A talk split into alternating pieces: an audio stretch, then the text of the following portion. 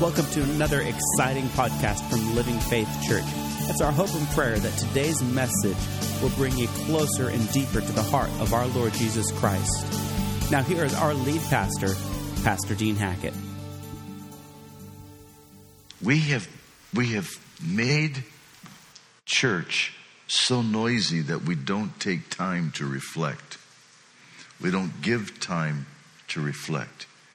We want the praise and worship to be loud, to be vociferous, to be noisy, and there's not a lot of time taken to reflect on the Lord. I got to tell you, there's there's there's lots of times that I would just love to go. Can we go back to acoustic? Can we just go back to those days when it was just one person with an acoustic guitar just leading Jesus, Jesus, whoa, whoa, and there was room to reflect. And I'm not, I'm not speaking against a style of music. I'm speaking about time for reflection, time to really connect with the Lord. You tracking with me? We're going to do that. This morning, we're going to do that. There's an interesting little nugget that is lost in the middle of Peter's sermon on the day of Pentecost. And, and it's funny because everything around it is talked about, but that little nugget I've never heard anybody talk about. I would like you to see that nugget with me. Go with me, would, would you please, to Acts chapter 2. And I'm going to kind of walk you through this. And then we're going to, we're going to look at the nugget. Everybody go to Acts chapter 2. The sermon starts off with, and they were all in together in one place in one accord. And there came a sound from heaven as of a rushing mighty wind, and tongues of fire sat upon each of them. And they all began to speak in other tongues as the Spirit gave them utterance. Now, they were in an area of Jerusalem where a large crowd could gather. I know there are many people that think it's the upper room. I think scripture gives a little clearer that they probably were in the Temple Mount. But wherever they were at, this large crowd began to gather of thousands of people. And as they gathered, they began to see what they were doing, and the crowd began to say, These guys are drunk. Are you kidding me? They're drunk. And Peter stood up and said, uh, No, these are not drunk as you suppose. It's only what? Nine o'clock in the morning. Now, if you have the old King James, it says the third hour, which the, the day began with 6 a.m. was hour one of the day. Okay. And they counted forward from there. And so like the sixth hour would be noon, right? Okay. It's only the third hour. It's only nine o'clock in the morning. These guys aren't drunk. But this is that which was spoken by the prophet Joel, and he quotes the prophet Joel. Then he talks about King David. Then he talks about the Lord Jesus Christ. And then look with me at verse 22 as he's preaching this message. And he says to them, Men of Israel, hear these words which Jesus of Nazareth, a man attested by God to you by miracles, wonders, and signs which God did through him in your midst, as you yourselves also know. Where's the nugget? The nugget is right in there when he says, then this, he says, don't you know?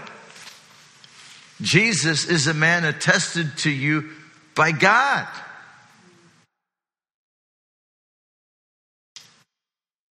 Jesus is attested to you by God.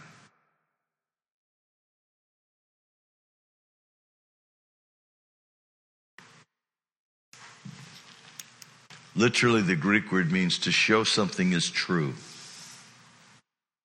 Jesus has been shown to you, He has been demonstrated to you, He has been revealed to you that He is true. And God did this. How did God do that?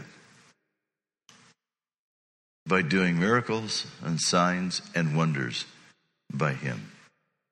God working through Him. Miracles and signs and wonders. Jesus attested to you. Now, Peter was giving us this little nugget in the middle of this sermon because he was saying to the crowd, Jesus really is Messiah. And this is how you know.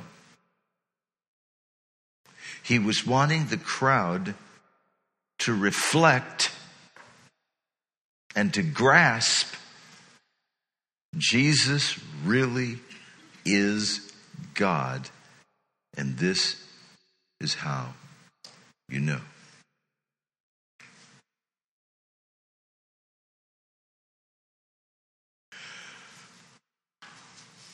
One of my grandchildren shared with me, he said, Grandpa,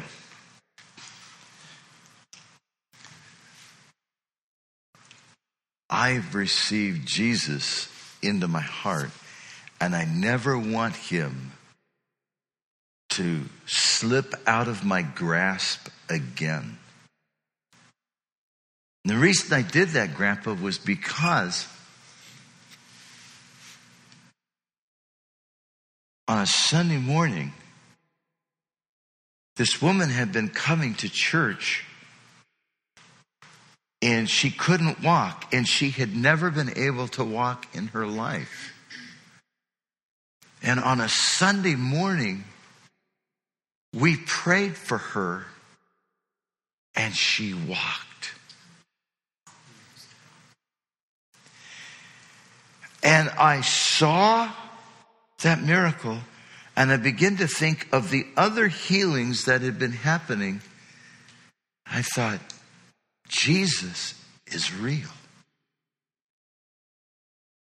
And I want him in my life, and I never want him to slip out of my grasp again. And this grandchild committed to the Lord.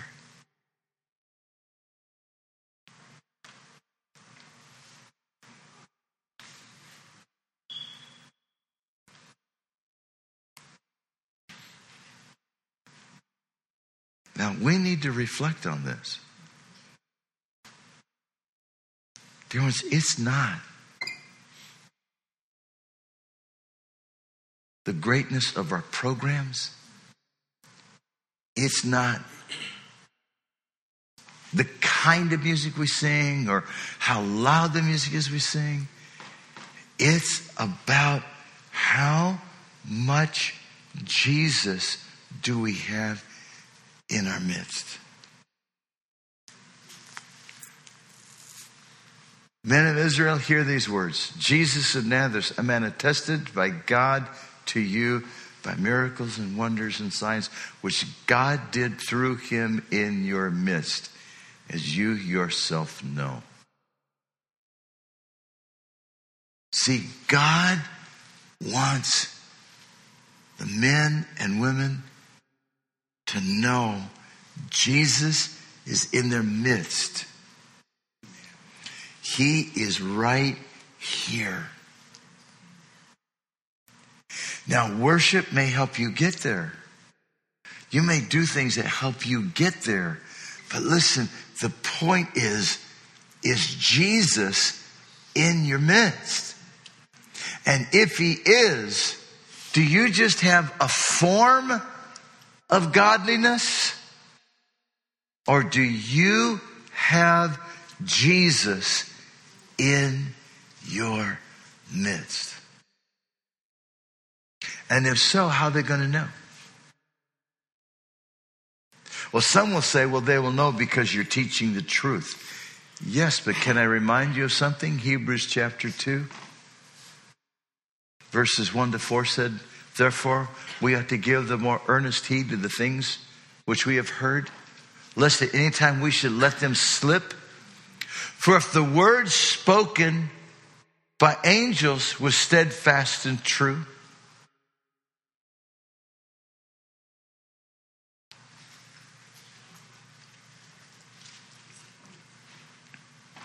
God also, listen, bearing them witness, both with signs and wonders and diverse miracles of the Holy Spirit, according to his will. God, yeah, he wants the preaching of the word, but he wants to confirm it by Jesus in your midst and Jesus doing miracles and signs and wonders. Amen?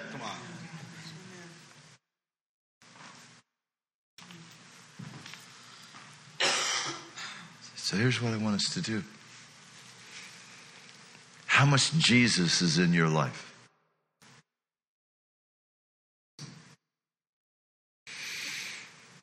How much Jesus is in your life? And would the people around you accuse you of being a Jesus follower?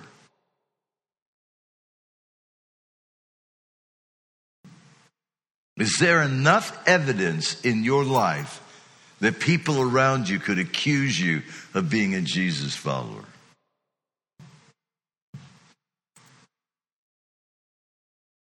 And if so, what evidence would they present?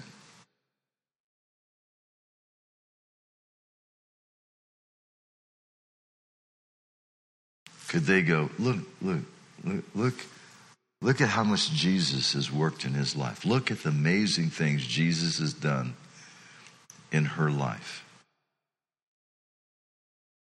Look at the amazing works of Jesus in his life.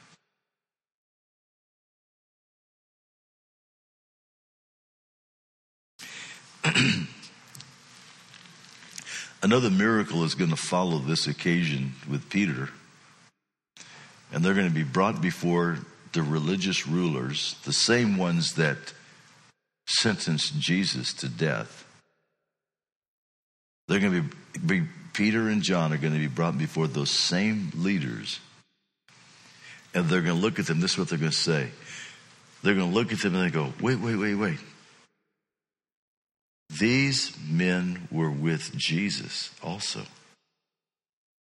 These were Jesus followers. These were Jesus followers. And they're doing miracles just like Jesus was doing miracles. We are so blessed that you joined us online today. For more resources on how you can grow your relationship with Jesus Christ, visit us online at www.winacity.com. If you would like to speak with someone about your relationship with Jesus Christ or would like prayer, you can contact us at 541 567 4486 or email us at info at winacity.com.